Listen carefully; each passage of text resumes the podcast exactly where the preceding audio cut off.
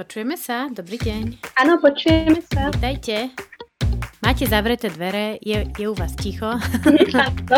to je samozrejme základ.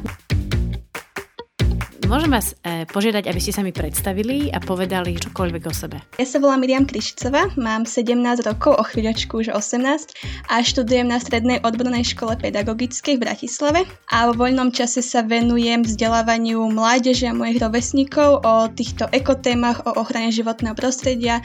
Venujem sa aj ekológii, environmentalistike, biológii.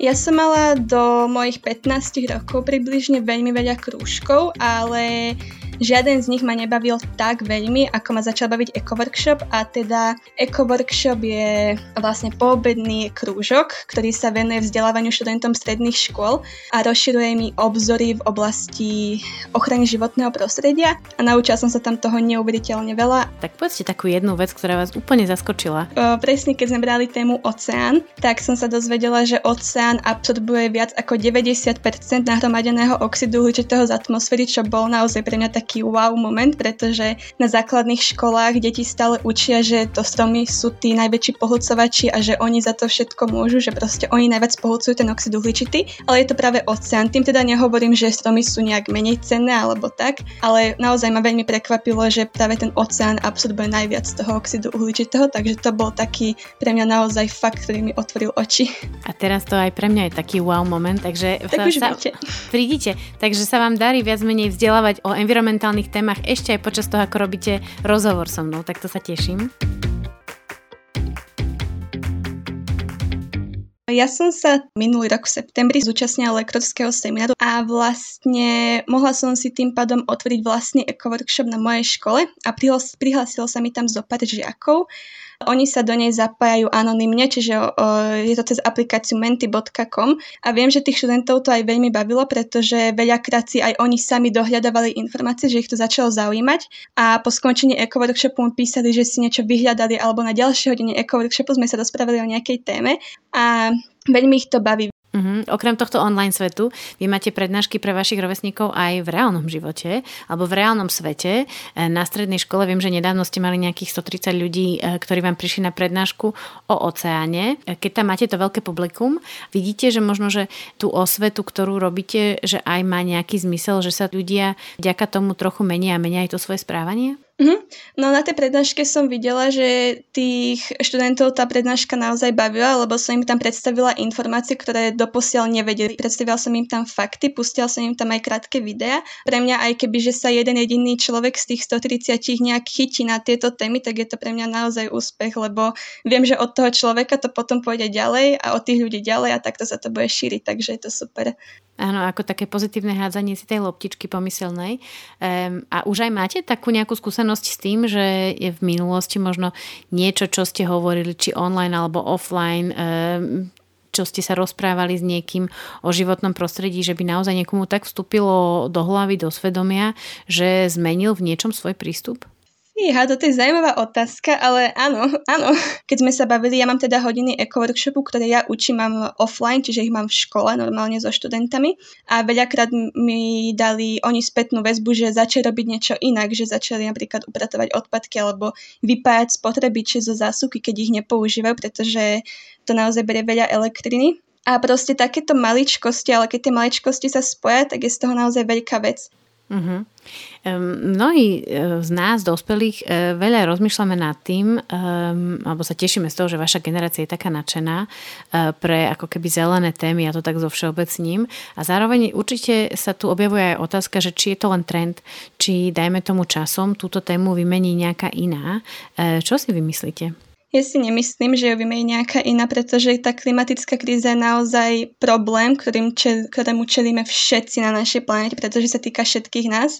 A pokiaľ sa nejakým spôsobom nevyrieši, tak ja si myslím, že len tak nevymizne, že ju nenahradí iná téma. Ale je to môj osobný názor, môže to byť aj úplne inak. Áno, jasné. A samozrejme, dôsledky klimatickej krízy sú obrovské, najmä pre vašu a generáciu a pre, pre vašu budúcnosť. Mnohí, dajme tomu psychológovia, začínajú už hovoriť aj o tzv. klimatickej úzkosti, že keď človek naozaj má taký vhľad do toho a chápe, čo sa všetko deje, takže e, môže to viesť až k takej úzkosti alebo k takej dokonca aj nahnevanosti. Vy ste to niekedy mali? Ja osobne si nepamätám, že by som mal nejakú veľkú, obrovskú klimatickú úzkosť, ale samozrejme ma to hnevalo, že proste ja sa snažím uh, spraviť niečo pre našu planetu, ale ostatní to, mi to ničia. V podstate tú moju snahu tým, č- aké aktivity oni robia a čo robia. Že napríklad bežne sa mi stáva, že idem uh, na prechádzku so psíkom po ulici a vidím niekoho vyhodiť len tak odpadok. A mne sa dá stalo, že ja som ich pozbierala po ceste, keď som išla a na druhý deň tam boli znova. A pre mňa to bolo vtedy také demotivujúce, ale povedal som si, že tak keď uvidia mňa zbierať tie odpadky, tak možno im to naozaj dopne, že vedľa je odpadkový kôž a že patria tie odpadky tam a nie na zem. Takže ja sa snažím robiť takéto aktivity, aby ľudia videli, že to ide aj inak, aby im začalo trošku záležať na tej planete, lebo oni niektorí sa stále neuvedomujú, myslia si, že je to nejaký hoax, že to nie je pravda, ale je to inak proste. Mm-hmm. Takže vy možno nemáte klimatickú úzkosť ani depresiu, ale možno sem tam máte taký klimatický hnev alebo takú klimatickú frustráciu. Áno, klimatický hnev. Áno, presne. Ale že príde a odíde, alebo ho máte taký akože stabilný? Áno, príde a odíde. Ja sa snažím väčšinou v týchto témach aj celkovo v živote sa zameriavať na tie pozitívne veci a nie na tie negatívne. Akože samozrejme ja viem o tých negatívnych veciach, čo sa dejú, ale prezentujem ich aj študentom, aby proste vedeli a aby mali o tom rozhľad. Ale v zapäti hneď na to sa snažíme hľadať riešenia, čiže to naberá taký pozitívny spad, že z toho negatívneho to ide do toho pozitívneho. Um, mňa tiež e, ešte zaujíma, že či celá táto téma klimatickej krízy, v ktorej sme a v ktorej ešte asi dosť veľa rokov budeme, či nejakým spôsobom mení vaše rozmýšľanie o vašej vlastnej budúcnosti.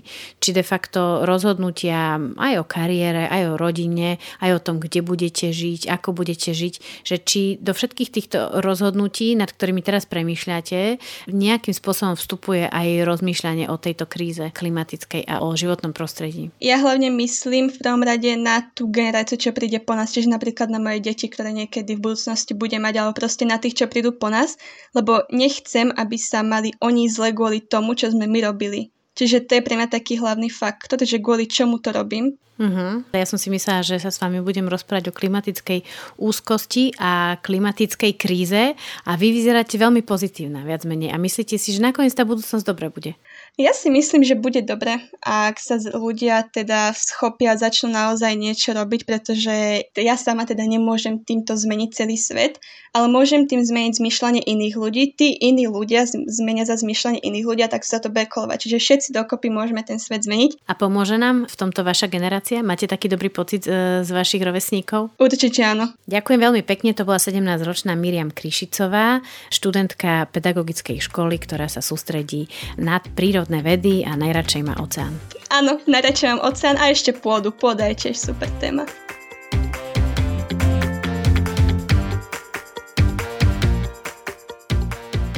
Počuli ste mladú Miriam Krišicovú, ktorá sa zamýšľa nad environmentálnymi témami a hrozbami a navyše o nich hovorí ďalej svojim rovesníkom a vysvetľuje, prečo je dôležité správať sa dobre alebo šetrne k našej planete. Miriam nie je jediná. Mladí Slováci a Slovanky o klimatickej kríze hovoria veľa, naživo, ale aj online. Od slow fashion cez recyklovanie, menej spaľovacích aut, až po humor. Takže zničili sme si planétu a všetci umrieme, dajte like, ak chcete prežiť a do komentárov napíšte, ktorú klimatickú katastrofu máte najradšej. No, prišlo to skôr, než som čakal, ale čo už, aspoň bude pokoj. Dnes bude vonku 63 stupňov? Hnusné globálne oteplovanie. To sa malo riešiť pred 100 rokmi? Toto je Juvak, mladý chalan alebo muž, ktorý v aktuálnej kampani pre mladých, že plán B neexistuje, byť eko je plán A, natáča vtipné videá o tom, ako si budú ľudia o 100 rokov rozprávať príbehy o kedysi existujúcich ľadových medveďoch, o ľadovcoch a že na pitnú vodu budú len spomínať. Čo horí? Les? Aký les? Však všetky lesy už dávno vyrúbali. A takto kedysi vyzerali ľadovce. Došli nám zásoby pitnej vody, ale máme ešte moč. Tu sa nedá žiť. Nenašli už vedci tú planétu B, že by sme odleteli odtálto het? Téma životného prostredia nie je novinkou ani pre náš podcast. O tom, že skoro tretina mladých na Slovensku vníma tému životného prostredia vážne, podľa výskumu Rady Mládeže Slovenska sme už hovorili približne pred rokom.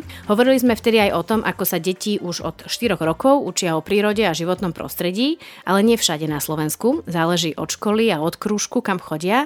Hovorili sme aj o tom, že o envirotémach a klimatických zmenách a kríze mladí už počuli, ale o jej podstate a o ich podstate podstate vedia minimálne. A samozrejme hovorili sme aj o tom, že generácia Z má silný vzťah so životným prostredím.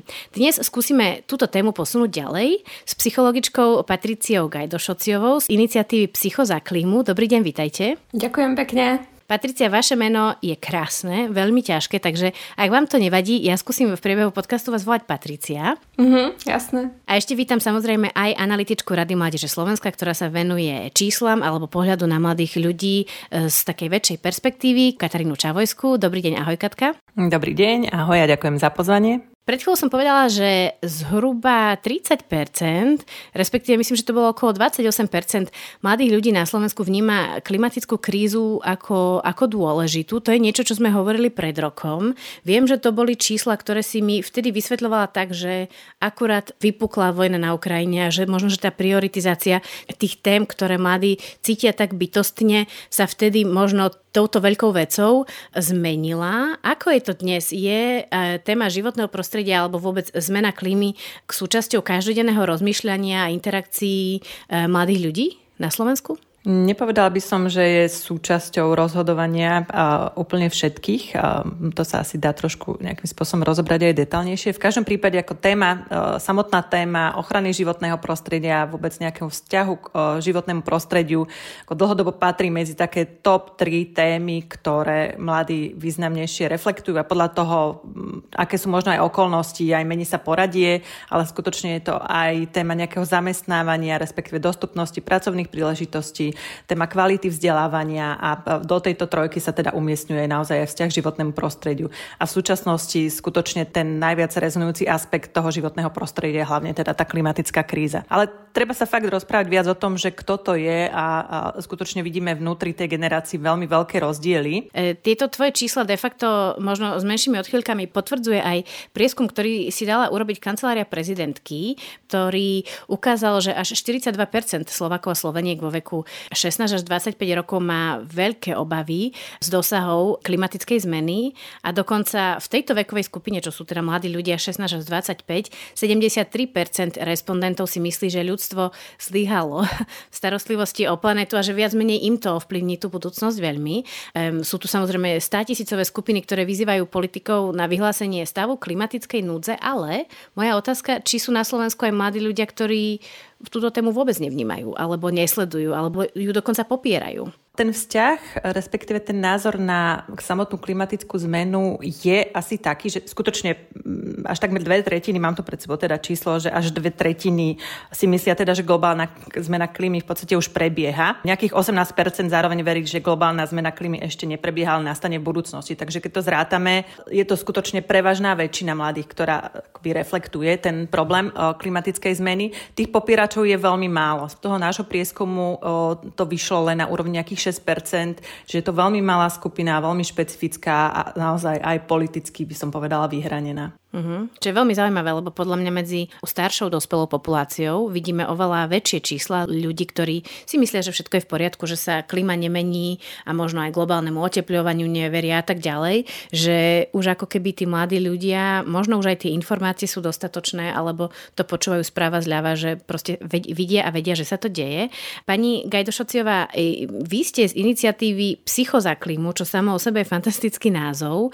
E, možno sa vás iba opýtam, že ako to vôbec vzniklo a prečo máte pocit, že treba začať rozmýšľať nad tým, um, ako pôsobí klíma klimatické zmeny na našu psychiku? Psycho za klímu e, vznikla ako taká iniciatíva, ako odpoveď na to, že na Slovensku sa uh, nikto nevenoval tým psychologickým aspektom klimatickej krízy. Takže spojili sme sa s kolegyňami, psychologičkami na sociálnych sieťach a chceli sme dostať do povedomia slovenskej verejnosti javy ako klimatická úzkosť, iné ekoemócie, čo s tým robiť, lebo sme reálne aj v našej praxi, v našich ambulanciách videli, že táto téma sa začína otvárať. Hovoríte, že ste sa s tým stretli vo vašich prácach, e, typujem praxách psychologických, že už ľudia začali za vami chodiť možno nie presne s popísaným pocitom, ale s pocitom, ktorý vy ste zadefinovali ako klimatická úzkosť. Presne tak. O,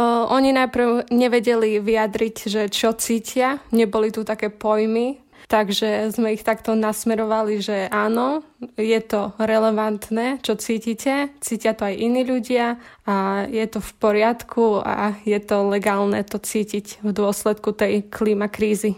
Áno, je to legálne a dokonca musím teda povedať, že úplne legitimné, keď vidí človek, že dajme tomu je znečistený nejaký oceán, že sa niekde rozliala nejaká ropa, alebo keď e, tak raz za dva roky nejak fajn horia lesy niekoľko dní a sledujeme to naživo v televízii, no jasné, že mi to niečo spôsobuje vnútri. Takže toto, čo sa deje, keď počúvam o týchto ničivých faktoroch voči prírode, tak to je tá klimatická úzkosť. Áno, presne tak. Tá klimatická úzkosť je veľmi závažná, najmä preto, lebo vzniká aj, keď si len pozrieme dokument o týchto napríklad požiaroch alebo ničivých dôsledkoch zmeny klímy, že nemusíme ich zažiť na vlastnej koži, tie prírodné katastrofy, ale stačí naozaj, že vidíme na sociálnych sieťach tie obrázky a už sa môže vyvinúť tá klimatická úzkosť a môžeme pociťovať jej príznaky veľmi intenzívne. Takže prakticky môže postihnúť kohokoľvek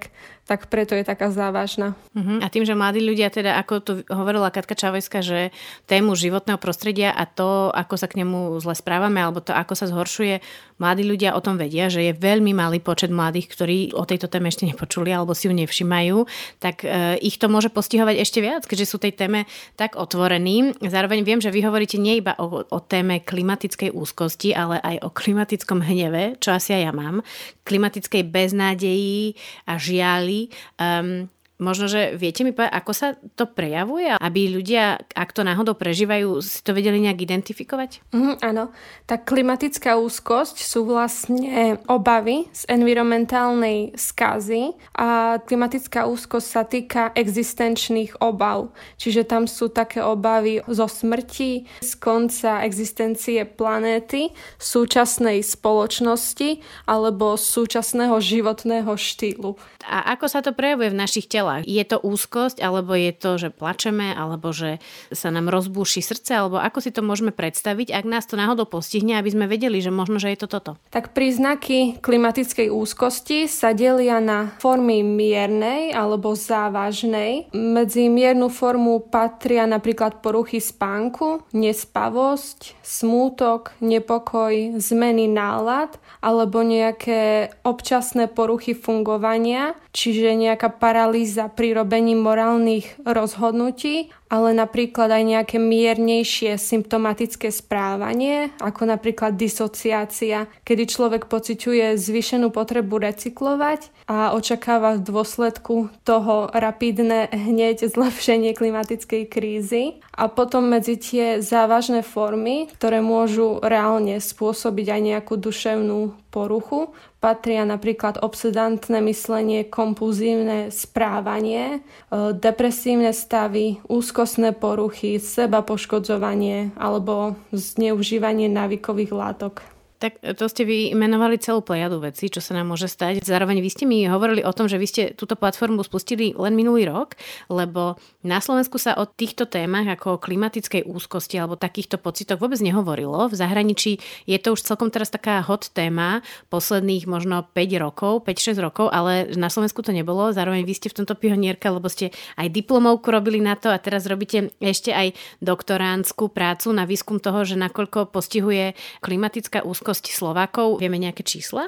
V každom výskume na Slovensku, aj vo, v mojich výskumoch, aj vo výskume Slovenská klíma 2022, ktorý bol taký najväčší reprezentatívny výskum s veľkou vzorkou, tak vychádza všade tak 70% ľudí pociťujú extrémne obavy, extrémne až silné obavy z klimatickej zmeny. Tak to je dosť veľké číslo. Čo hovoríte? 70% ľudí, že sa normálne obáva toho, čo bude s našou planetou, s našimi životmi problémy zajtra. Katka Čavojska sa hlási, ktorá mi ukazuje, že možno má k tomu dáta, čo si o tom myslia mladí ľudia. Aj oni sa boja v budúcnosti? Aj oni sa boja veľmi. A teda, čo sa práve týka týchto pocitov strachu, bezmocnosti, ale napríklad hnevu, ktoré sú tam asi tak najsilnejšie zastúpené, tak sa to hýbe až nad úrovňou 80%, okolo 83%. Akoby prítomnosť tohto pocitu. A znovu to ukazuje, že ako keby keď niečo platí pre celú populáciu, tak v téme životného prostredia to ešte je viac prítomné e, pri tých mladých ľuďoch. To nie je dobrá situácia. Ja som sa teda priznala, že párkrát som tu, neviem, či úplne úzkosť, ale minimálne klimatický hnev, um, ale taký žiaľ mala. Ty si, Katka, také niečo cítila už? Sama za seba? Um, cítim, že sa ma to týka. Cítim, že sa ma to týka a, a asi robím aj nejaké rozhodnutia a a zároveň cítim, že by som asi mohla robiť aj viac a potom si v tom uvažovaní idem ďalej, že to je super, že ja robím viac, ale je potrebné možno viac nejakej systémovej zmeny, čiže ja už skôr možno uvažujem naozaj až v nejakých politických rovinách, čo nie je úplne bežné a že my máme skôr stále tendenciu nejak akoby pristupovať k riešeniu toho problému cez zmenu nejakého individuálneho životného štýlu, spôsobu konzumu, výberu, presne recyklácia, výber nejakých tovarov špecifických a podobne. A po prípade, keď sme sa pozerali presne na mladých, ako to majú, tak ako veľmi často to ich konanie je redukované skôr na to, že šetrím energiu, alebo si pozerám nejaké web stránky, akoby také nízko, nízko nákladové aktivity, kde sa nemusím až tak veľmi vložiť, ale už napríklad ísť von, zapojiť sa do ne, napríklad nejaké demonstrácie alebo podobne, tam už tá ochota ísť je podstatne, podstatne nižšia.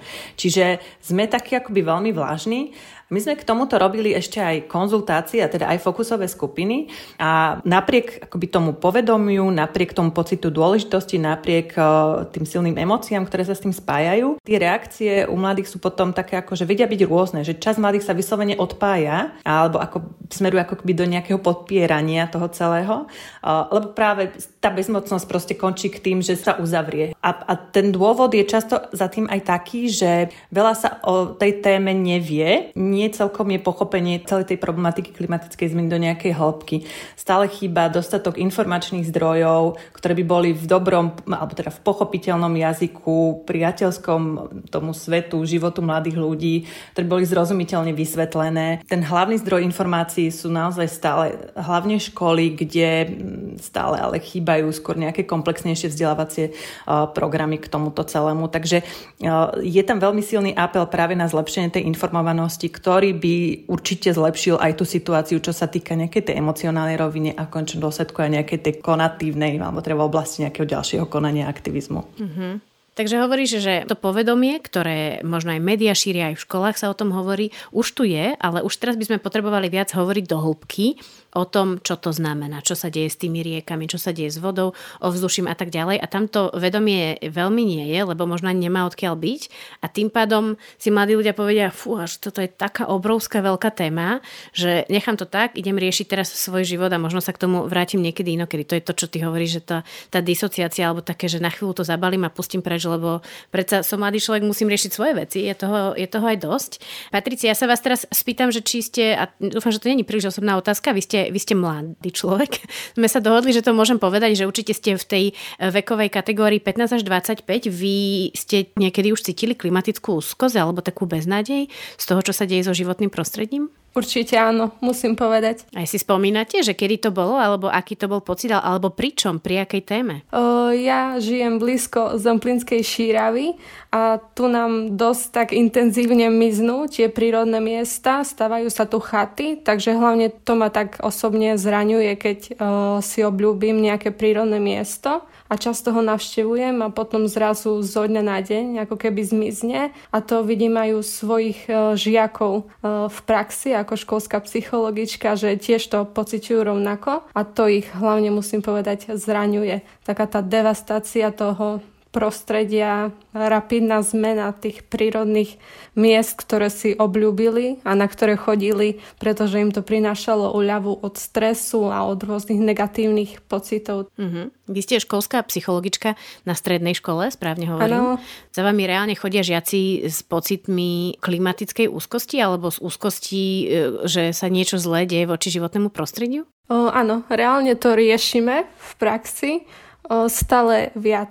Stále je to častejšia téma, musím povedať. A takisto tu máme časté zemetrasenia, takže to riešime. Potom po tých takých udalostiach, prírodných katastrofách majú taký pocit, že musia niečo robiť, tak ich to uh, naraz motivuje, zahltí a nevedia ako začať a s tým tak bojujú najčastejšie. Pravda, že často cítia takú tú bezmocnosť, stratu kontroly, ale veľmi často sa cítia aj nevypočutí od dospelých a vlastne z toho aj vzniká tá klimatická úzkosť potom, lebo dospelým stále hovoria, že dospelí nám stále vravia, že my sme to pokazili a vaša mladá generácia to musí napraviť a potom vzniká u nich, ako naviažem na ten predchádzajúcu tému, taká tá ekoparalýza, kedy oni cítia skutočne tie zahlcujúce emócie, možno ekologickú vinu, žiaľ, smútok a úzkosť, ale narazia na takú bariéru, že dospelí im hovoria, no tak individuálnou akciou neurobíte nič a potom sa vzdávajú toho práva konať. Čiže to vidia tak beznadejne. Veľmi ma zaskočilo, že ste povedali, že e, človek môže cítiť úzkosť aj z veci, ktoré osobne nezažíva, ale vidí o tom dokument v telke alebo na sociálnych sieťach. Témy, ktoré reálne my fyzicky nevidíme, nie sme toho súčasťou, aj z toho vieme mať úzkosť a taký pocit hnevu, že čo sa deje s planetou? Áno, zo všetkých takýchto tém určite. Dosť nás to tak bytostne dotýka, cítime empatiu aj s tým prírodným miestom, aj s tými zvieratami, pretože máme to vrodené spojenie s prírodou. O tom hovorí hypotéza o biofílii a to je aj dôvod, prečo vznikajú tie naše pocity klimatickej úzkosti, klimatického žiaľu, pretože máme to vrodené spojenie, sme spätí s prírodou už od našej genetiky a keď vidíme, že sa tá príroda ničí alebo trpí, tak sa nás to tak veľmi negatívne dotkne a tie emócie potom vznikajú. A to platí aj pre meských ľudí, je to tak? Áno, určite. To vrodené spojenie s tou prírodou nemôžeme nejako uťať, aj keby sme možno chceli niekedy. Máme to vlastne v génoch, takže každého sa to týka, každého človeka. Mm-hmm. Ja teraz nechcem, e, aby sa tento podcast zmenil na hodinu terapie, ale možno, že ak nás niekto počúva, kto cítil to, čo ja niekedy alebo vy, viete mi povedať nejakých takých pár trikov, spôsobov, ako na chvíľočku ako keby si uľaviť od tejto klimatickej úzkosti alebo toho, toho pocitu bezmocnosti. Viete mi povedať nejakých takých pár pravidiel, čo by sme mohli všetci vyskúšať? O, tak určite si dovoliť precítiť všetky emócie, ktoré sa týkajú tej klimatickej krízy. Všetky sú legitímne v závislosti od toho, aká vážna je táto téma, aký ťažký je ten problém a musíme pochopiť, že tie emócie nie sú lineárne. Jeden deň môžeme cítiť smútok, strach a žiaľ a na druhý deň môžeme cítiť nádej a odhodlanie, takže takto je to úplne v poriadku. Potom pravda, že najúčinnejšie je zapájať sa do komunitných akcií, vyhľadať nejakú skupinu ľudí, kde vieme, že to môžu cítiť rovnako ako my a tam viesť dialog, zapájať sa do akcií, do protestov alebo podpisovať petície. Takže určite vyhľadať tú skupinu ľudí, ako my, podobne cítiacich. A takisto asi najdôležitejší je ten vzťah s prírodou, vyhradiť si aspoň 3 hodiny týždenne na pobyt v prírode, ktorý má strašne veľa benefitov, či už vo fyzickom prežívaní alebo psychickom prežívaní a dokáže aj tú úzkosť dobre manažovať. Takže naozaj netreba veľa 3 hodiny týždenne ísť do prírody a byť tam všímavý alebo vnímavý a naozaj každý prvok tej prírody e, lieči doslova ako spev vtákov alebo už len pohľad na zeleň, na kvety alebo počúvanie šumu stromov, listia, alebo možno skúsiť si priniesť s tou s prírodou spojené také pozitívne spomienky z detstva, čiže si spomenúť na nejaké rituály, ktoré sme dodržiavali ako deti s rodinou, chodili sme na túry alebo e, na bylinky. A to teraz v tom vyššom veku, v dospelejšom veku opäť zrealizovať. Mladí ľudia sú prirodzenou našou budúcnosťou, znie to tak strašne klišovito, ale reálne je to pravda. Katka Čavojská, môžem sa opýtať, či dajme tomu aj klimatické zmeny majú nejaký vplyv na rozhodovanie mladých ľudí o budúcnosti, rozmýšľajú o tom, čo budú robiť, ako budú robiť, prípadne či budú mať rodinu alebo nie, práve aj pod vplyvom toho, že tá klíma sa takto nezastaviteľne mení? Určite áno. Určite to prenášajú aj do mnohých svojich životných rozhodnutí. Dnes sa veľa hovorí napríklad o téme, či mať deti a či je to zodpovedné rozhodnutie alebo nie a stretáme sa teda aj s voľbou takou, že e, nie. V každom prípade je, je a stáva sa súčasťou naozaj voľby tých životných rozhodnutí. A čo je možno, a vrátim sa možno bližšie akoby aj k tým výsledkom tých konzultácií, ktoré tu mám pred sebou práve, to je naozaj to hľadanie cesty, hľadanie aj toho mála, čo môžem urobiť, čo môžem zmeniť. Teda neprevažuje rezignácia, že skôr tam prevažuje aktivita, aj keď v malej miere, ale je tam. A je tam snaha tiež nejakým spôsobom viesť dialog eh, s rodičmi, starými rodičmi eh, a hľadať nejaké cesty, ako možno prispieť akoby k tej celkovej situácii a možno aj hľadať nejakú cestu nejakej pozitívnej zmeny alebo nejakej pozitívnej dráhy. Že človek nejakým spôsobom sa snaží akoby vysporiadať s tou svojou bezmocnosťou. Hej? A toto sú proste tie cesty, ktoré tam nejak nachádza. Ja som veľmi prekvapená z toho, čo hovoríš. Ja som tu mala hneď ďalšiu otázku, či sú mladí jemne depresívni alebo takí aj, aj ako pesimisti. E, keď rozmýšľajú nad budúcnosťou a ty hovoríš, že OK, že nevidia to rúžovo, ale zároveň tam ako prevláda tá snaha spraviť niečo, aby to nebolo negatívne, tak to som e, skoro nadšená z toho, čo hovoríš, že to nevidia až tak, až tak zle a ťažko. Um, Patricia, môžem sa vás opýtať, že či vy hovoríte s mladými ľuďmi aj u vás v psychologickej ambulancii na strednej škole, aj hovoríte s mladými, ktorí k vám chodia normálne na terapie.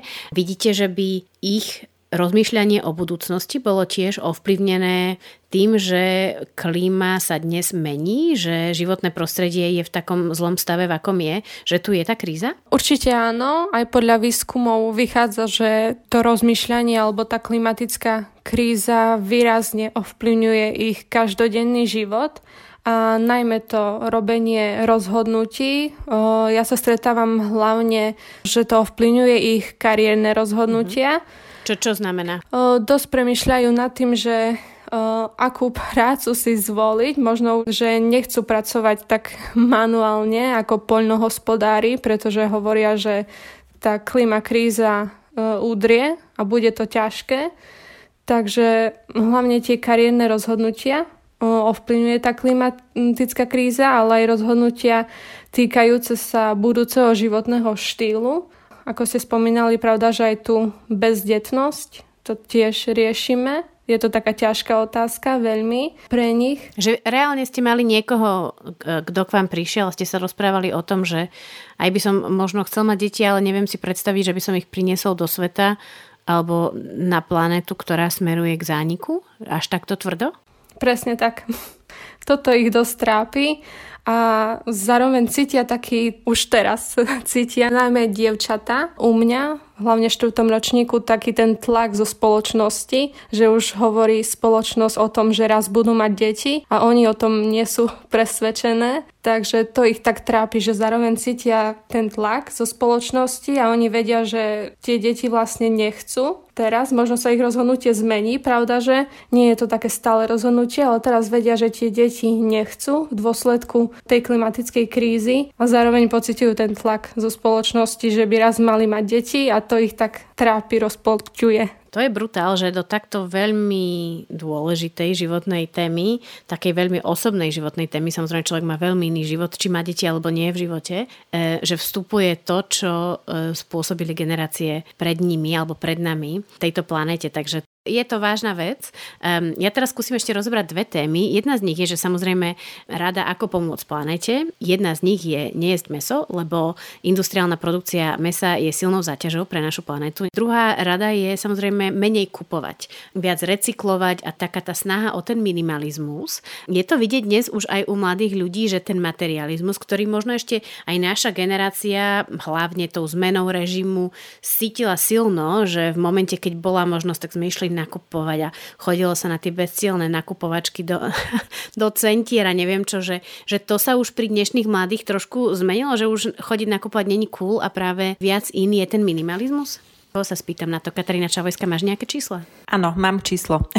mám číslo, ktoré trochu ilustruje práve toto spotrebné správanie. A teda bolo to takéto tvrdenie. Vyberám si etickejšie alebo k životnému prostrediu šetrnejšie výrobky, aj keď sú o niečo drahšie. Veľmi často alebo dosť často uh, uviedlo 67% respondentov. Ale napríklad, že stalo sa nám aj v diskusiách, že sme narazili na to, že napríklad samotný pojem greenwashingu nie je celkom pochopený, hej, že, že veľmi často sa akoby zamieňa, hej, a že stačí, že nejaká značka ako dokonale pracuje s týmito technikami a presvedčí napríklad aj mladých konzumentov, že vlastne sú zelení, hoci pracujú postupmi technikami, ktoré veľmi teda pri výrobe znečistujú životné prostredie, ale ako ono sa to stratí, lebo tam môžete prísť vrátiť tie veci, ja neviem, podobne nejaké hlúposti maličké a, a naskakuje sa na to, hej. A to je presne zase ten dôsledok tej neinformovanosti, čiže sme sa veľa napríklad rozprávali aj o tom, čo sú to, ako to vzniká, prečo to vzniká a z našich diskusí vyslovene odchádzajú ľudia možno viac poučenejší a informovanejší, že je, že a teda bol to až takéto oči otvárajúce, že, že to som netušila. Uh-huh. Patricia, vás sa tiež opýtam, že či ste si všimli na mladých ľuďoch, že dnes už ten materializmus trošku odchádza a prichádza skôr ten minimalizmus alebo taká snaha recyklovať, nemíňať toľko a tak ďalej? Určite áno. Rozoberáme aj túto tému. Pravda, že v škole na sedeniach a hovoria, že tak prakticky, že skôr už nakupujú v tých second handoch mladí ľudia, takže to vnímam pozitívne. Ale pravda, že aj oni to tak legitívne vnímajú, že ten minimalizmus a keď majú menej veci, tak im to robí lepšie na to duševné zdravie a majú menej stresu. Takže im to potvrdzujem, že áno, naozaj to tak je, že keď žijeme tak minimálne minimalistickejšie, tak naozaj má to len benefity pre naše duševné zdravie. Takže už to aj oni pochopili a je to super. To musím potvrdiť aj ja teraz z vlastnej skúsenosti. Ak je jedna výhoda, tak menej toho musíte upratovať po sebe a po všetkých naokolo. E, ja sa ešte chcem opýtať, obidve ste hovorili o tom, že mladí ľudia chcú byť aktívni, dokonca nie sú pesimisti do budúcnosti, ale že naopak ako keby ak rozmýšľajú, tak rozmýšľajú nad tým, ako a čo robiť pre to životné prostredie a pre našu planetu. My sme o tom už hovorili aj minulý rok, e, kde som mala práve hostia z iniciatívy Klimaťa potrebuje, kde mi Jakub Hrbaň hovoril o tom, že mladí sú aktívni a angažovaní, ale že ten počet tých tém environmentálnych je obrovský a často si medzi tým nevedia vybrať, potom idú na internet, tam to na nich všetko vyskočí, nevedia e, úplne presne do čoho, ako sa zapojiť a nakoniec e, to presne môže viesť do tej klimatickej úzkosti, nevedia čo robiť, kam sa zapojiť a tak ďalej. Je to reálna situácia mladých ľudí, že aj keď je tam tá snaha, tak nevedia presne, ako ďalej tú energiu v sebe, že chcú pomáhať, chcú nejakým spôsobom sa zapojiť, ju nevedia nejakým spôsobom dobre nasmerovať? Katka Čavojská, cítite to aj vy, alebo videli ste nejaké informácie o tom? Áno, opakovane nám to potvrdzovali mladí počas konzultácií, počas fokusových skupín. Vyslovne sme sa tomu intenzívne venovali celý ten minulý rok. A teda ten záujem o angažovanie naozaj je, ale tá stratnenosť nielen v tých informáciách, ale ešte aj skrz tú pandémiu a skrz tie chýbajúce možno nejaké znalosti, zručnosti, občianske vzdelávanie jedno s druhým urobilo to, že tam jednoducho chýba nejaká väčšia podpora, orientácia, ale napríklad aj dostupnosť overených, um, pravdivých informácií a podobne. Čiže je to taký akože komplex, ktorý môže skutočne spôsobovať, že sa v tom človek cíti stratený. My sme sa snažili zareagovať na to v našom projekte, ktorý sa venuje práve téme teda klimatickej zmeny, klimatickej krízy a vôbec angažovanosti mladých ľudí ako takých.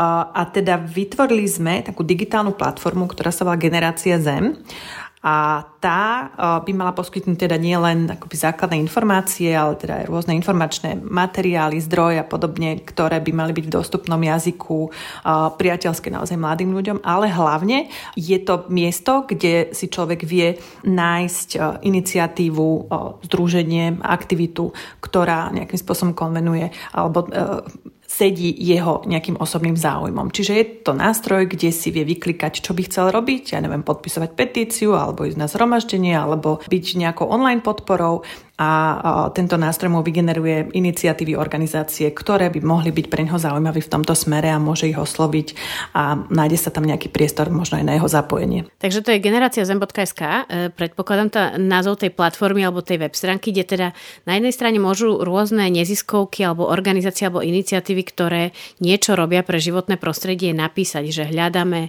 dobrovoľníkov na tento festival alebo potrebujeme, aby nám niekto pomohol s manažovaním, e, neviem, otáznikov alebo niečo a na druhej strane, keď mladý človek má v sebe tú energiu, pred chvíľou cítil klimatickú úzkosť a chce s tým niečo urobiť, tak sa chce niekam pridať alebo chce pomôcť nejakým spôsobom, tak môže ísť na tú stránku a nájsť si z tých možností, kde hľadajú nejakú pomoc, niečo, čo by on vedel urobiť, kde by on vedel pomôcť a potom sa prepoja, predpokladám, asi cez tú web stránku. Tak to je možno dobrý spôsob, ako možno aj trošku uľaviť z tejto klimatickej úzkosti a na druhej strane aj pomôcť niečomu dobrému.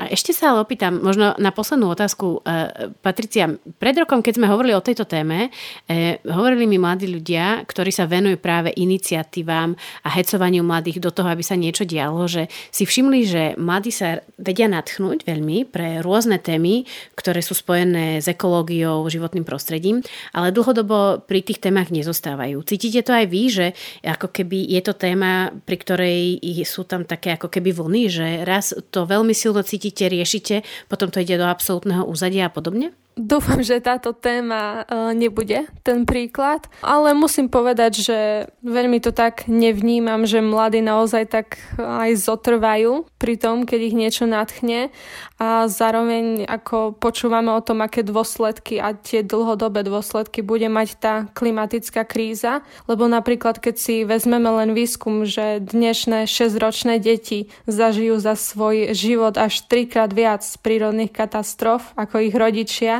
Takže je to vážny problém. E, mladí o tom vedia, vedia o závažnosti tohto problému a vedia, že musia konať a musia sa snažiť niečo urobiť, tak naozaj verím, že im to vydrží a je proste dokázané, no možno tak pesimisticky, že je dokázané, že bude sa to zhoršovať. To počasie, podnebie, prírodné katastrofy, Takže budeme mať čo robiť všetci.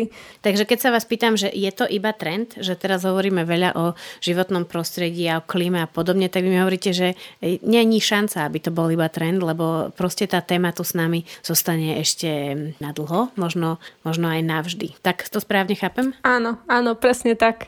Uh-huh. Katka Čavojská, je to tak? Aj toto počúvaš ty od mladých ľudí, s ktorými sa rozprávaš, že toto je ako keby taká pridaná téma do toho balíčku všetkých tém, ktoré budú ľudia a mladí ľudia musia riešiť. Určite áno a zároveň ja v tom vidím aj príležitosť a istým spôsobom pre zmenu toho, ako žijeme, aké hodnoty vyznávame. Jednoducho tá zmena, ktorá nás čaká, je tak zásadná, že nie je možné, aby sme na to ako spoločnosť nejakým spôsobom nezareagovali. Čiže či už chceme alebo nie, dotkne sa nás všetkých, ale teda tým ťahuňom naozaj, tým, kto bude musieť tie veci riešiť a posúvať ďalej, bude teraz tá najmladšia generácia.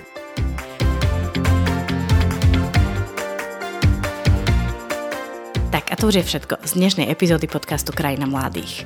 Vaše komentáre a podnety k podcastu nám prosím píšte na moju e-mailovú adresu katarina.urban.richterová zavináč gmail.com alebo nám napíšte komentár na Facebook Rady Mládeže Slovenska. Ďakujem vám, že ste si nás dnes vypočuli. Ja som Katarína Urban-Richterová. Počujeme sa o mesiac. A dovtedy klimatickej krízy vyzerá to, že sa tak ľahko nevyhrabeme, ale ani z pocitov, ktoré nás súžujú, keď počujeme o prírodných katastrofách alebo keď je vonku 35 stupňov. Ale vraj každá pomoc dobrá pomoc, tak poďme na to. Nájdeme si všetci oblasť, v ktorej budeme môcť pomáhať, šetriť životné prostredie, pomôže to planete a nám k lepšiemu pocitu.